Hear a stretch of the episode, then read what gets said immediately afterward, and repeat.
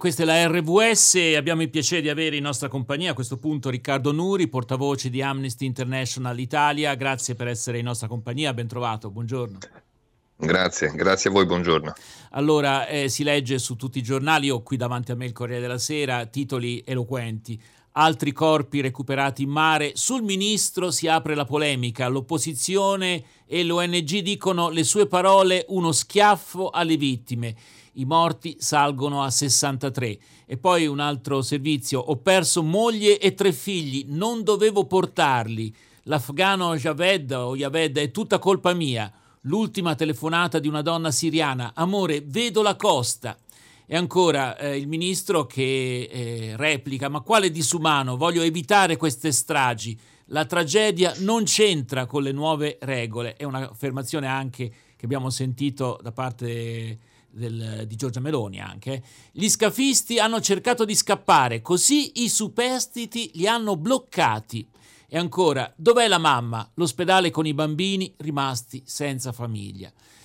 Allora, Riccardo Nuri, poi naturalmente di fronte a queste situazioni, eh, come dire, nessuno si assume responsabilità, anche perché non è facile individuarle. Ecco, da parte di Amnesty International, che considerazioni si possono fare in questi casi?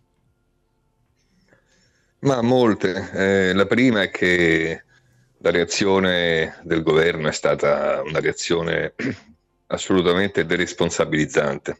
Hanno attribuito soprattutto il ministro Piantedosi ieri la responsabilità eh, alle persone che partono eh, che sono persone che non tengono conto dei pericoli, che dovrebbero invece rimanere nei paesi in cui si trovano e collaborare allo sviluppo di questi paesi, se non fosse che questi paesi si chiamano Siria, Iran e Afghanistan, cioè paesi di cui condanniamo anche a livello istituzionale le violazioni dei diritti umani, salvo prendercela con chi parte fuggendo da quelle violazioni. Quindi è un cortocircuito cinico, immorale e con la ricerca delle, delle, dei, dei, corpi ancora in corso, veramente una cosa incredibile. Eh, dopodiché eh, succede che persone eh, che eh, si trovano costrette, perché non c'è un altro modo per cercare riparo in Europa, si affidino a um, criminali, paghino, eh, siano sfruttati e siano messi su delle barche che non sono adeguate né a portare un numero così grande di persone né ad affrontare il maltempo. Succede che in quella zona lì eh, del Mediterraneo centro-orientale ehm, è vero che non ci sono navi delle ONG, ma bisognerebbe chiedersi perché non ci sono, ma soprattutto non ci sono asset istituzionali di soccorso e quindi succede che dopo un viaggio di quattro giorni e di migliaia di miglia eh, si affoglia a 100 metri dalla costa italiana.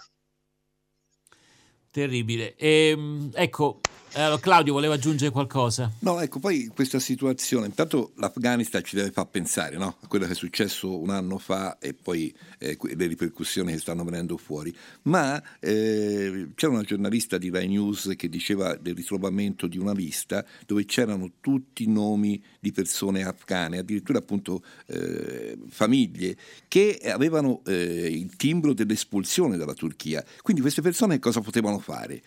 Potevano tornare in Afghanistan. Cioè, mh, mm, ecco. Qual è la situazione, da, da, quello che si sa, insomma?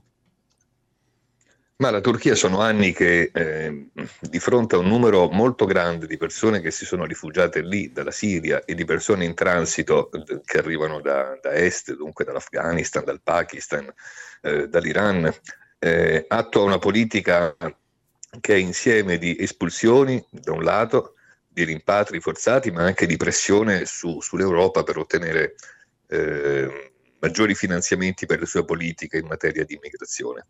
Non è che il terremoto abbia complicato le cose, le complicherà più avanti, ma queste eh, espulsioni eh, sono con ogni probabilità di vecchio periodo, cioè una politica eh, di, di niego dei diritti dei rifugiati che la Turchia porta avanti e così da un lato non c'è un modo sicuro per arrivare, dall'altro non c'è un modo possibile per tornare e succede che l'unica alternativa che hai è affidarti a dei, dei criminali. E questo chiama in causa le politiche europee perché quando tu rinunci ai corridoi umanitari, ai percorsi legali e sicuri, quando svuoti le acque di soccorsi istituzionali e non, eh, quella di Crotone è una tragedia che da un lato era annunciata, dall'altro si poteva evitare.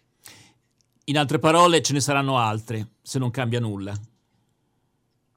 Ma ehm, purtroppo sì, non, non, si tratta di essere eh, pessimisti, si tratta di essere realisti. Eh, quella zona lì, così come tutto il resto del Mediterraneo, ormai è una zona in cui di eh, navi di ricerca e soccorso in mare non ce ne sono, le ONG sono di fatto eh, ostacolate eh, quasi del tutto con nuove norme che è vero eh, la normativa adottata recentemente dal Parlamento non ha molto a che fare con la vicenda di Crotone, ha a che fare col fatto che eh, le navi delle ONG sono impegnate a fare salvataggi rapidi, meno persone possibili e a correre verso un porto più lontano possibile in Italia.